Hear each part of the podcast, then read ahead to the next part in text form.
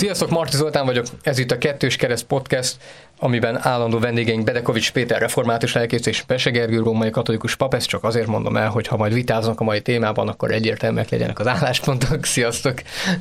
Dicsértessék a Jézus Krisztus. Mindörökké amen. De az mekkora válasz volt. Áldás, békesség folytatnám. Istennek dicsőség. Az eutanázia a mai témák, nem tudom, hogy itt mennyire lesz egyébként vita, kíváncsi vagyok.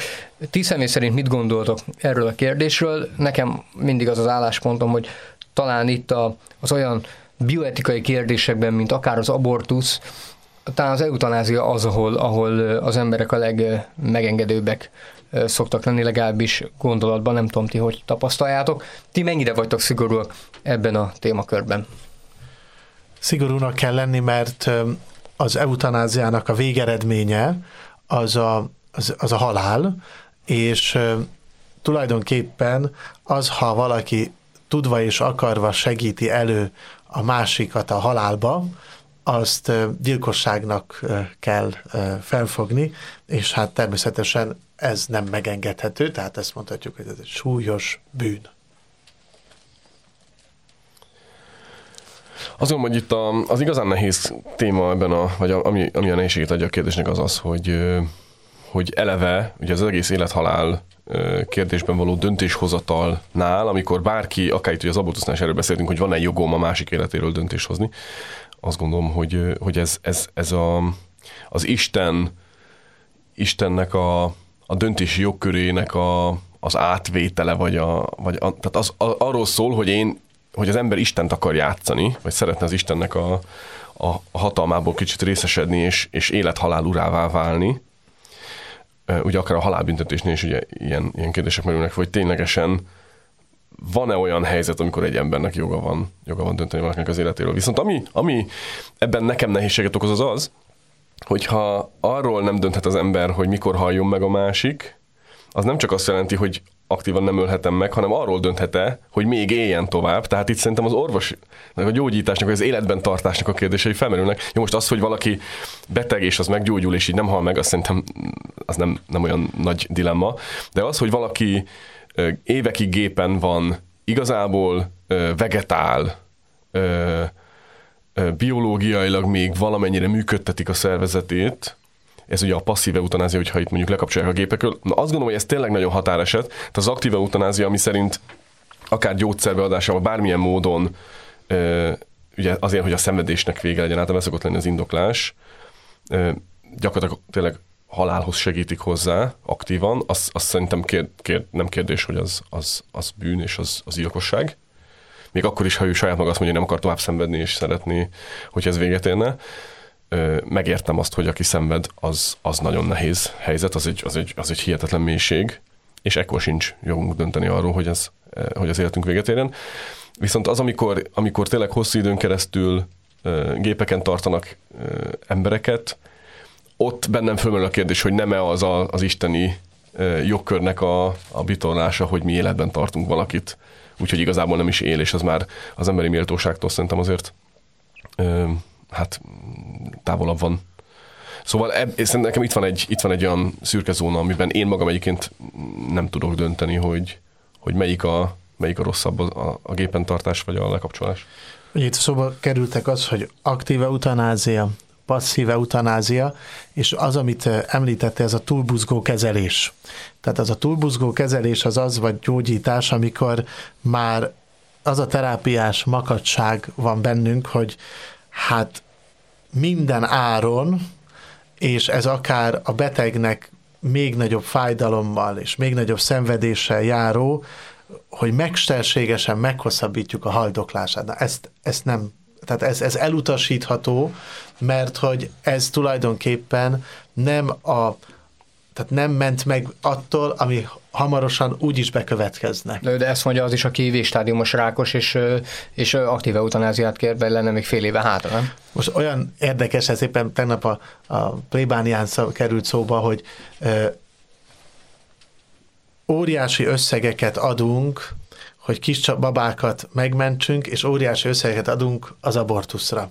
Most mindenki a lélegeztetőgépeken levőkért küzdenek, és mindenért, hogy harcolunk az életé, mellette egyre több országban legalizálják az eutanáziát, akár fiatalkorúaknak, tehát hogy annyira szélsőséges, annyira szerintem, hogy kifordult magából a világ. Most életeket akarunk menteni, és minden nap szomorúak vagyunk, hogy hányan halnak meg a koronavírusban. Emellett pedig azért kardoskodunk, hogy el tudja dönteni, hogy élhessen van nem, holott pedig nagyon sokan a koronavírus az már csak az utolsó csepp a pohárban, amikor már több három-négy alapbetegséggel, áttétesrákkal és itt tovább már szenvednek, szinte már a halál küszöbén vannak, és azon löki át őket a koronavírus, de mi mennyi mindent próbálunk megtenni értük, tehát hogy, hogy szerintem a társadalomban sincs ez rendezve ez a kérdés, mert azok támogatják természetesen az eutanáziát, akik mondjuk abban a betegségben van benne, vagy a család. Azok, akik kívülről állnak, azok uh, ugye ellenkeznek és ellenállnak, hogy, hogy nem, mi az életet, azt kölcsön, tehát mi, mi nem rendelkezhetünk az, értek, az életünkkel, nem, nem birtokosai vagyunk, hanem csak ránk van bízva, tehát hogyha ezt innen nézzük, akkor azért másképpen kellene mondjuk akár a, a szenvedést, a betegséget is tekinteni, mert hogy mennyire szép az, amikor egy haldokló meg tudja fogni a, a családja kezét, és, és el tud imádságban búcsúzni tőlük, majd van egy borzasztó nagy szenvedés, amin keresztül utána bekövetkezik a halál. De hogy szenvedés nélkül semmi, semmi nincs az életben. Tehát ez valahol, ezt szerintem tudatosítani nincs szenvedés nélkül nincs győzelem. Én ezt értem, és ebben a szobában mindannyian ezt gondoljuk. De mégis egy olyan világban élünk, ahol az emberek nagy része, vagy egy része legalábbis egészen biztosan nem hisz, és nem hisz a szenvedés értékében sem. Ő csak meg akar szabadulni a szenvedésétől. Ő azt is gondolja, hogy nincs a túlvilágon semmi, csak azt akarja. Tehát, hogy tőlük is jogosan várjuk el, hogy, hogy, ezt, ne, hogy az eutanáziát ne támogassák? Az a baj, hogy ezzel egy olyan kaput nyitsz ki, ami mondjuk nyugaton már látszik.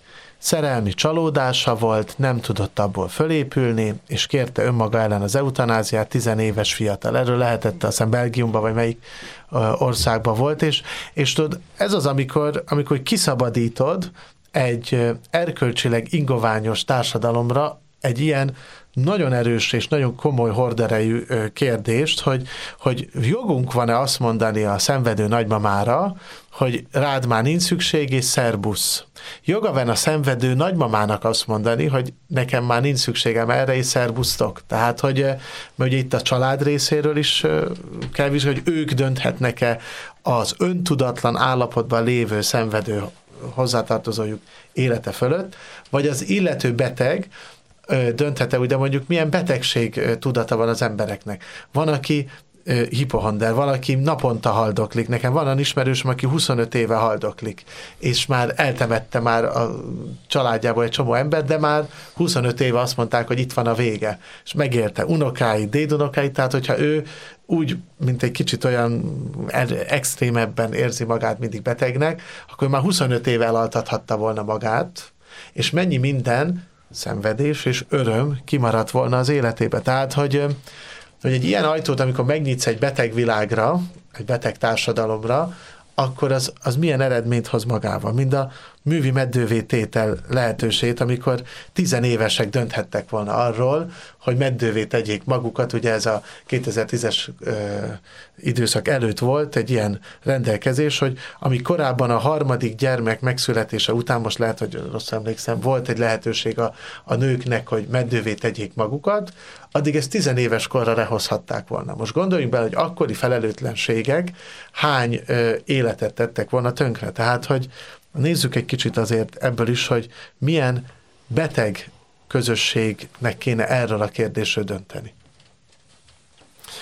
Egyszerűen azt gondolom, hogy, hogy ki kell mondanunk, hogy, hogy, hogy vannak hittől független igazságok. Tehát attól, vagy értem, hogy ez a hit, hit részéről mondom ezt ki, de hát amúgy, amúgy a, a világban, tehát a törvényeken keresztül végül is minden társadalom elfogadja azt, hogy vannak olyan igazságok, amihez mindenkinek igazodnia kell, akármilyen háttere van, mert ez a közösség törvénye. És ezen felül azt gondolom, hogy a hit azt mutatja meg nekünk, hogy a közösségi törvényeken felül vannak az isteni törvények, és bocsánat, senki nem dönthet arról, hogy ezt az életet megkapja-e, mert ami előtt megfogantam, nem kérdeztek meg a leendő szüleim, hogy szeretnél-e majd megszületni, vagy az orvos se kérdezte meg a szüléskor, hogy Péterkém, benhagyjalak-e, vagy mit csináljak veled, mert most, most kéne megszületni. Bocsánat, nem volt döntési jogom, meg lehetőségem. Ezt az életet kaptuk, kaptam, és, és bizonyos génállományal, meg bénaságokkal, meg nem tudom milyen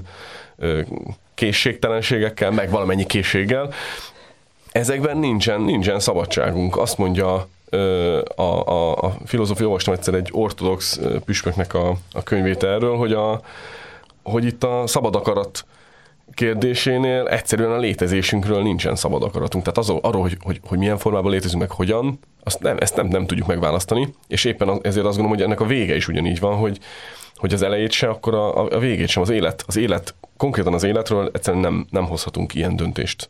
Ö, és, és ez van. Tehát értem, hogy ezt sokan kétségbe vonják, de de hát a másik életéről sem. Tehát, hogy, hogy egyszerűen szerintem ez, ez, egy olyan, ez egy olyan határvonal, amit, amit nem lehet átlépni. Nem véletlen, hogy a, a gyilkosságot, hát amióta az ember ember, ott, ott valamilyen büntetés jár érte általában, vagy a legtöbb esetben, vagy egy normális esetben, mert hogy ér, érzi, érzi az, az emberiség, hogy itt, itt az, az, tehát az, hogy valaki meghal vagy nem hal meg, az nem olyan kérdés, hogy most nem tudom milyen színű cipő van rajtad, vagy hogy áll a hajad, vagy nem tudom. Egyszerűen az véges, az nem visszafordítható. Ha meghalt, ha megöltük, vagy engedtük, hogy megölje magát, onnantól kezdve ő nem hozható vissza, ott már nem lehet módosítani a döntésem, mint hogyha szinte a döntéseink többsége visszafordítható, vagy, vala, vagy részben visszafordítható, ez nem nem folytató vissza. És az, ami ugye megint csak én szerintem egy álságos dolog, és ez nagyon nem szeretik, hogy az ember párhuzamot van a kettő dolog közé, de hogy mekkora ö, egység, és természetesen egység van és egyforma vélemény azzal kapcsolatban, hogy, hogy senki nem döntheti el akár egy népcsoportról sem, hogy élhet-e vagy nem. Mondjuk a, a haláltáborok, a munkatáborokba oda vezénylett embereknek az élete fölött egy bizonyos közösség döntött, hogy őrájuk nincsen szükség. Na most ezt ugye teljes egészében elítéli a világ, mégis ennél a kérdésnél, akár azzal, hogy öntudatlan állapotban levőnek a család dönti el, vagy az orvos, hogy van-e szüksége segítségre, vagy nincs, vagy akár a, ha az illető gondolja azt, hogy hát én már teher vagyok a családomra, és most már ne kelljen engem ápolni, és stb.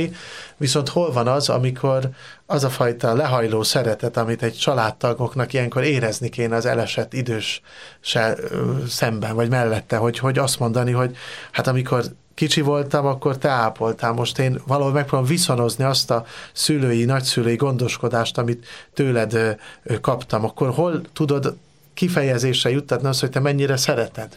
Hát erre mondják azt, hogy annyira szereted, hogy nem akarja, hogy szenvedjél. Tehát nem? Szóval ez, ez az az érv. Pont az eutanázia kapcsán jön ez az az érv, hogy, hogy micsoda kegyetlenség hagyni valakit szenvedni, amikor úgy se lehetne megmenteni. És hogy... De, bocsánat, de olyan 21. században élünk, amikor el akarjuk lökni magunktól a szenvedést azért vannak ilyen kapcsolataink, mert a, a házasság, a párkapcsolat nem akarok akár konfliktus felvállalni, nem akarok akár leülni vele beszélni és megoldani, hanem inkább gyorsan szakítsunk, menjünk jobbra-balra, ne, ne szembesüljek azzal, hogy lehet, hogy én rontottam el, lehet, hogy én voltam a hibás, lehet, hogy én voltam a hűtlen, a másiknál nem, nem akarom tudomásul venni, hogy ez az élet véget ér.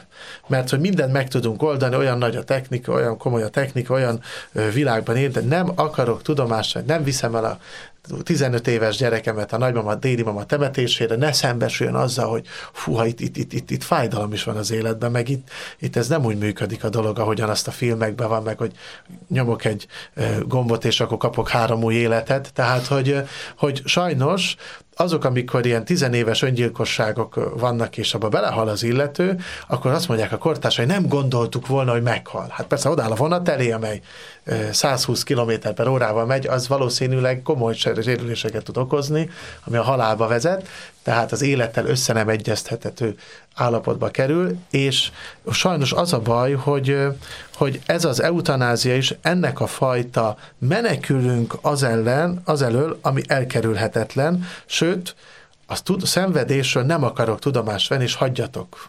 Majd ha oda kerülök én, és inkább nem nézek rá, altassátok el, tüntessük el, hamvasszuk el, rakjuk fel a szekrénytetére, és ne, ne, mert hogy én ezzel nem akarok szembesülni. Abszolút, tehát az látszódik, hogy a modern világban a kényelem, meg a tényleg a, a, az, az, tehát a kényelmek a megszerzése és a szenvedésnek az elkerülése az ilyen, ilyen mindent visz, hogyha ha kötelességemet kéne csinálni, de az nincs kedvem, vagy kényelmetlen, vagy nem olyan jó, akkor az ember próbál kibújni, és ez most már társadalmilag elfogadott, hogy, hogy, hogy, hogy mindenféle szabadságjogokra, meg nem tudom milyen izékre hivatkozva, mintha mindenhez lenne joga az embernek, kötelessége, meg semmi nem lenne a másik oldalon.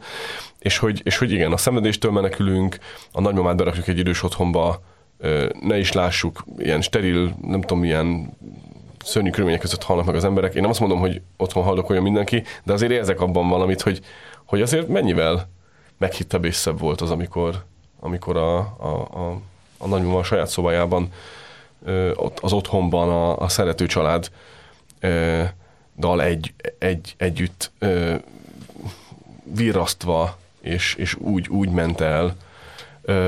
Tehát tényleg valahogy, hogy, hogy így nem akarunk, nem akarunk tudomást venni az elmúlásról, a szenvedés az tényleg, ha csak lehet minden el kell kerülni. Én értem, hogy nem jó szenvedni, de hogy közben meg tök sok tapasztalat van az elmúlt nem tudom hány ezer évből az emberiségben, hogy a szenvedés nagyon sokszor elképesztő értékes dolgokat hoz elő és hoz ki, és engem nagyon elgondolkodott pár évvel ezelőtt egy, egy ismerősöm mesélte, hogy a, a, az apósa ö, hosszú időkön keresztül szenvedett ráktól, és úgy halt meg, borzalmas, borzalmas kínokat, tényleg az egész család erre rendeződött be, hogy akkor mikor kiviszi, hozza, vigyáz rá, ápolj, mindenfélék.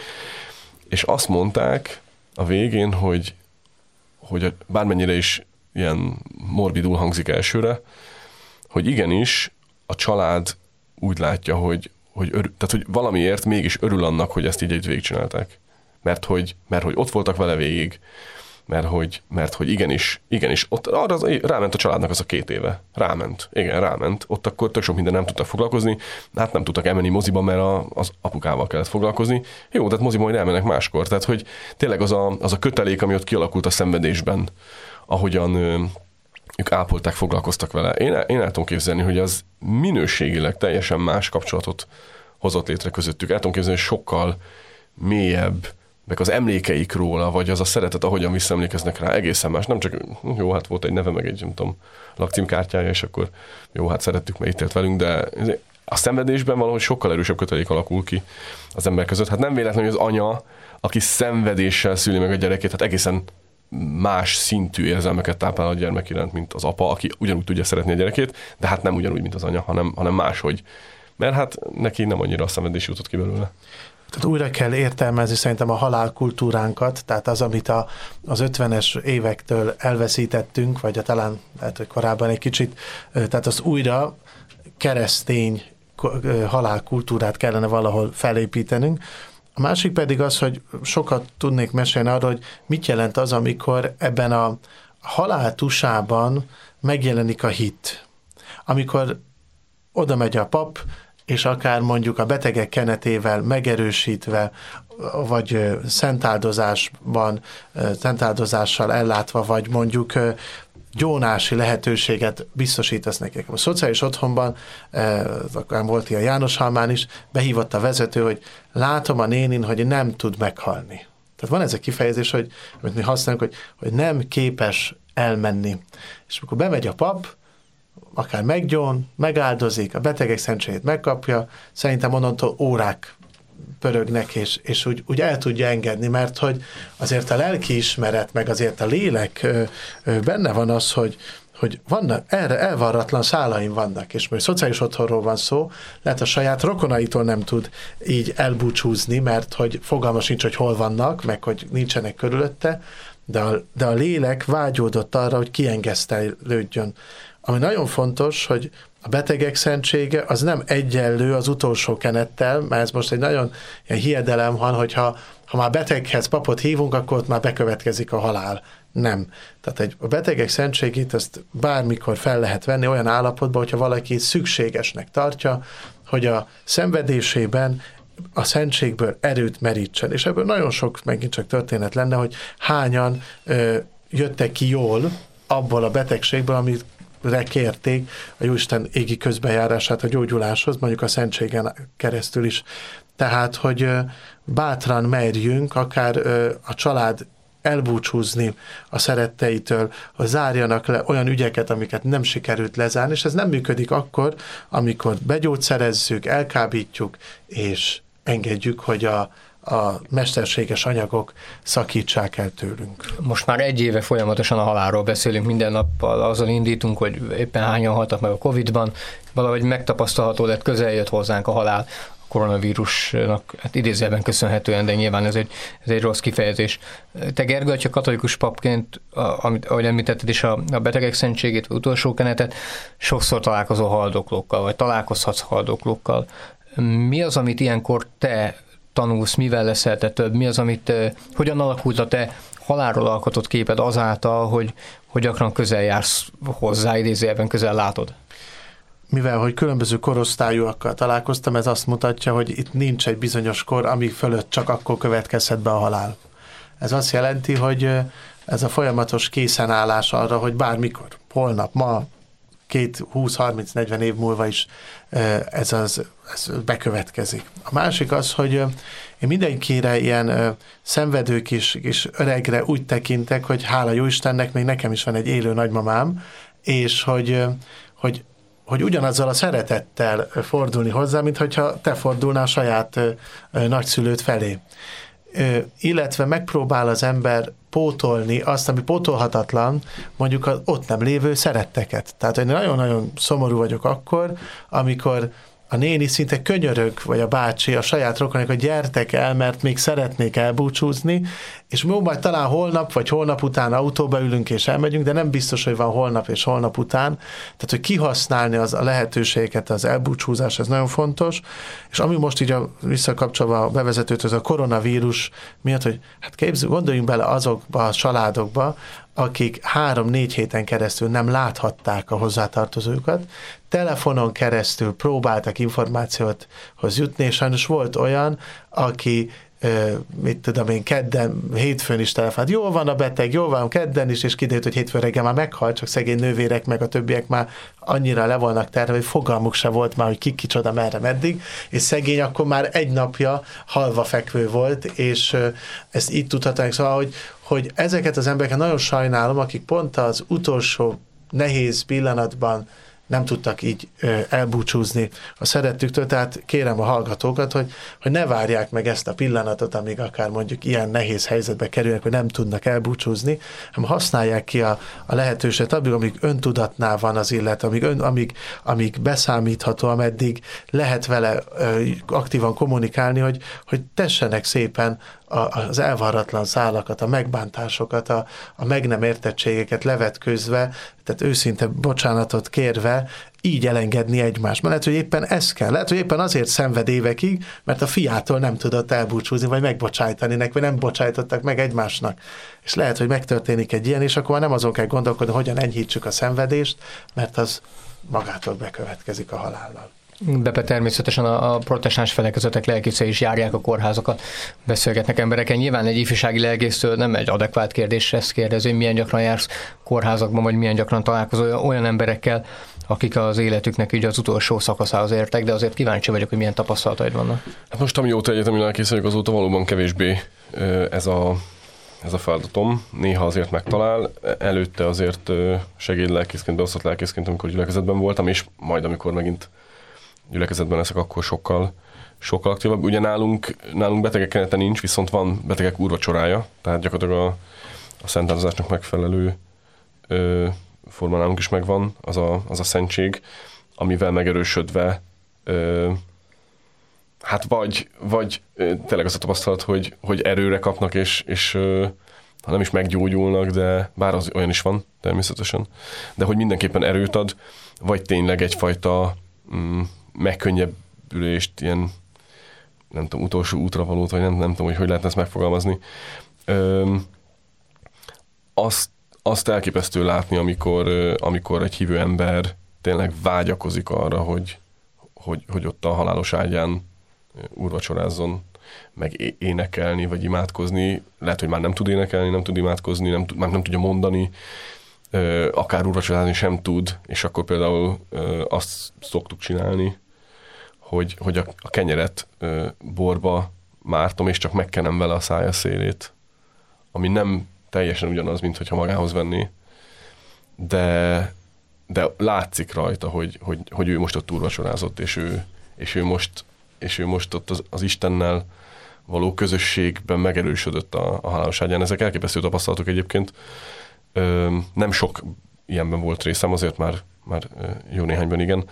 Ö, igen, tehát, tehát ezek elképesztő tapasztalatok, és, és én, én a magam részéről azt gondolom, hogy egyrészt eleinte, vagy amikor még tanultam, vagy készültem a lelki szolgálatra, akkor nagyon féltem ezektől a pillanatoktól, mind a temetéstől, tehát ezektől az ilyen halálhoz kapcsolatos. Tehát én értem azt, hogy, hogy az emberek miért, miért óckodnak ettől, tényleg nagyon, nagyon nehéz.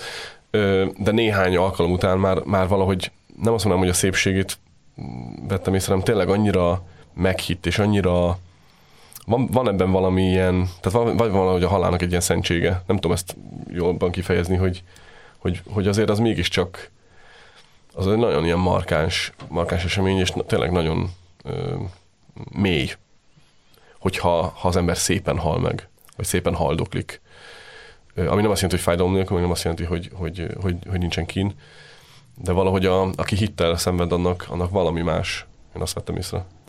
Nekem volt olyan ö, ö, beteg, akihez rendszeresen jártam, és hát ő nagyon-nagyon sokat szenvedett, és az család annyira mellette akart lenni, hogy például abban a helyiségben, ahol ő volt, az a falat és az ágya környékét telerakták olyan képekkel, olyan emlékekkel, ami az életének valami fontos kiemelkedő eseménye volt, ha, amikor diplomá osztója volt, vagy a házassági kép, vagy az unokák, dédunokák, tehát bármikor kinyitotta a szemét, az egész életének a szépségei tárultak elé, egy, egy nagyon világos szobába, virágok voltak bent, jó illat volt, tehát, hogy, hogy szinte mindig azt mondta, hogy amikor kinyitom a szem, akkor már mennyországban vagyok. Tehát, hogy, hogy mennyire gyönyörű így, és nem félredobni egy, egy sötét lukba az illetőt, hanem, hanem azt a fajta ö, szeretetet ilyen módon is kifejezésre juttatni, hogy nekünk te fontos vagy, tudjuk, hogy hamarosan eltávozod, annak legyen méltósága, szépsége. Tehát, hogy ezek annyira jó dolgok. Nyilván vannak ilyen halálesetek is, de nálatok előfordul egy-egy temetésnél, akár a temetésnél, akár utána is, hogy, hogy konkrétan megviselt és hogy, és hogy így lelkileg nektek is nehéz feldolgozni azt, hogy valakit az Úr magához szólít, hiszen akár már csak a látvány is, hogy azért ezeket, ezeken a temetéseken zokogó embereket láttok. Persze, ezek, ezek megviselő, megviselőek, vagy szerintem teljesen hozzászokni nem lehet, vagy remélem, hogy nem lehet így. Én, én nagyon bízom benne, hogy soha nem lesz az, ami egyébként pont itt a koronavírusnak a számainál, hogy nem tudom, én magamon azt vettem észre, hogy azért eleinte, a, amikor azt mondták, hogy öten haltak meg, akkor is úgy összerezzentem, most azt mondják, hogy százan haltak meg, hát nem azt mondom, hogy nem, nem érdekel, de azért érzek egyfajta ilyen nem is tudom, úgy hozzászoktunk ezekhez a számokhoz, vagy, vagy úgy hozzászoktunk a gondolathoz, hogy igen, meghalnak. Hogy ilyen jellegűen, én most még azt tapasztalom, hogy, hogy nincs ilyen hozzászokás, hanem minden egyes családdal ténylegesen együtt érzek, és, és, és empátia van. De igen, tehát vannak nagyon megviselőek, és egyébként vannak nagyon, nagyon felemelő, felemelő alkalmak. Tehát ami tényleg, tehát elképesztő, hogy egy, egy temetés tud, tud feltöltő a maga furcsaságában mert tényleg egy szép élet, ahogyan látszik, hogy mennyien szerették akár egy-egy szép történetet, vagy akár sokat hall az ember, amikor mondjuk készül a gyászoló családdal utána is. Tehát, hogy azért nagyon szép történetek vannak. Most, hogy visszakerültem az ilyen plébániai keretek közé, ö, sajnos hát a, a feladatok között megjelent a, a temetés is, ami csak most ö, ebben az esztendőben ö, idáig már több mint 50 temetésünk volt január 1 és április 1 között, ami már sokkal több, ami, tavalyi esztemben volt összesen 90, tehát hogy sokkal többen több temetésre kellett nekem is így menni. Ami megrendítő tud lenni, az az, mikor velem korú, vagy mondjuk a édesanyámmal, bátyámmal, vagy nagymamámmal korabeli van ott, megrendítő az, amikor valami, valami tudod, az valami tragédia volt. Autóbaleset, öngyilkosság, nem várt, tehát olyan, hogy egyszer csak egy agyvérzés és elkész. Megrendítő az, amikor ismerted. Tehát, hogy együtt dolgoztál vele, vagy, vagy együtt tanítottunk, és így tovább. Meg, meg megrendítő tud az lenni, ahogyan, ahogyan például ahogy gyászolnak, és mondjuk amikor nagyon-nagyon látod, hogy annyira szerették, és akkor nagyon-nagyon sírnak, nagyon nehezen tudják elengedni, tehát, hogy nem ismerem a hátteret, mert sajnos én nekem ez nagyon bánt, és hogyha egyszer plébános leszek, az biztos, hogy ezen fogok változtatni, hogy ne csak amikor megyek temetésre, előtte öt perccel kapok egy cetlit, ő az, ettől búcsúznak, ennyi. Vagy olyan sok temetés van, hogy, és hogy hárman vagyunk rám, hogy nem tudjuk azt megoldani, hogy akkor te beszélsz a hozzátartozók, mert mert mikor a temetést jelentik, te éppen órát tartasz, vagy máshol vagy, éppen az irodista fölveszi az adatokat, így ez számomra nagyon személytelen a temetések nagy része. Az, amikor ismerős tudom, mert a kolléganőm anyukáját temetem, akkor én behív, bementem külön a kolléganőmhöz, akkor mesélj anyukádról, mert valószínűleg én leszek, aki majd temetni fog, és akkor már más akkor, na, akkor tud igazán a te életed részében is megrendítőbb lenni, mikor, mikor végigpörög előtted, milyen szép életútja volt, és így tovább, és most hát, ilyen gyorsan elment, sajnos amikor csak egy cetlit kapok, akkor igyekszem kihozni abból is a, a bennem lehető legtöbbet, de, de az, az elég személytelen tud lenni. Ez nagyon nehéz lehet, én nem is el tudom képzelni, nálunk, nálunk az van, hogy kötelező előtt, tehát hogy nem, nincs olyan temetés, egyszerűen nem lehet. Értem, hogy itt fizikailag nem tudja megoldani, tehát, hogy mindenképpen kell, hogy előtte legyen beszélgetés, hiszen a családdal is úgy, úgy tud az ember, tehát legalább egy beszélgetés. Valahogy ez, ez így kötelező is, és én azt gondolom, hogy ez tényleg nagyon jó, úgyhogy mindenképpen egyetértek veled, hogy ha, ha csak lehet, akkor ezt majd meg kell oldani. Most gondolj bele, hogy Kiskunfél egyházán voltunk, 200 temetés volt egy esztendőben ránk, abból gondolj bele, hogy nem temet szombat, vasárnap, és még e- egyik a hétköznapi nap, tehát négy nap alatt, hogy, hogy, ezt, hogy ezt oszd el, és hogy, hogy tulajdonképpen egész nap ott kéne bennülned az irodába, és tulajdonképpen a hozzátartozókkal felvenni a kapcsolatot. Az sem megoldható, hogy elmegyek önökhöz, mert hogy akkor ez hány kört jelent, tehát hogy, hogy sajnos nagyon nagy gond ez, én ezt nagy, nagy problémának tartom, de reményem szerint olyan helyre fogok egyszer majd kerülni, ami nem ekkora nagy, és akkor lehet jobban személyesebben is mondjuk búcsúztatni és búcsút venni az elhunytól, mert ez így...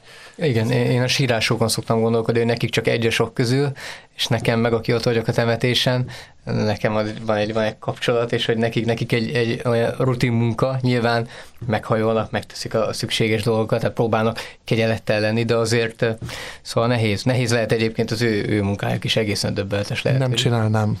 Nem csinálnám nem is kell szerencsére csinálod, mert Beseger a római katolikus pap, Bedekovics Péter pedig református lelkész, ez pedig a kettős kereszt adása volt, amelynek témája az eutanázia, illetve a halál volt. Hallgassátok a hét hétét többi podcastjét is. Sziasztok! Isten áldjon benneteket! Szervusztok!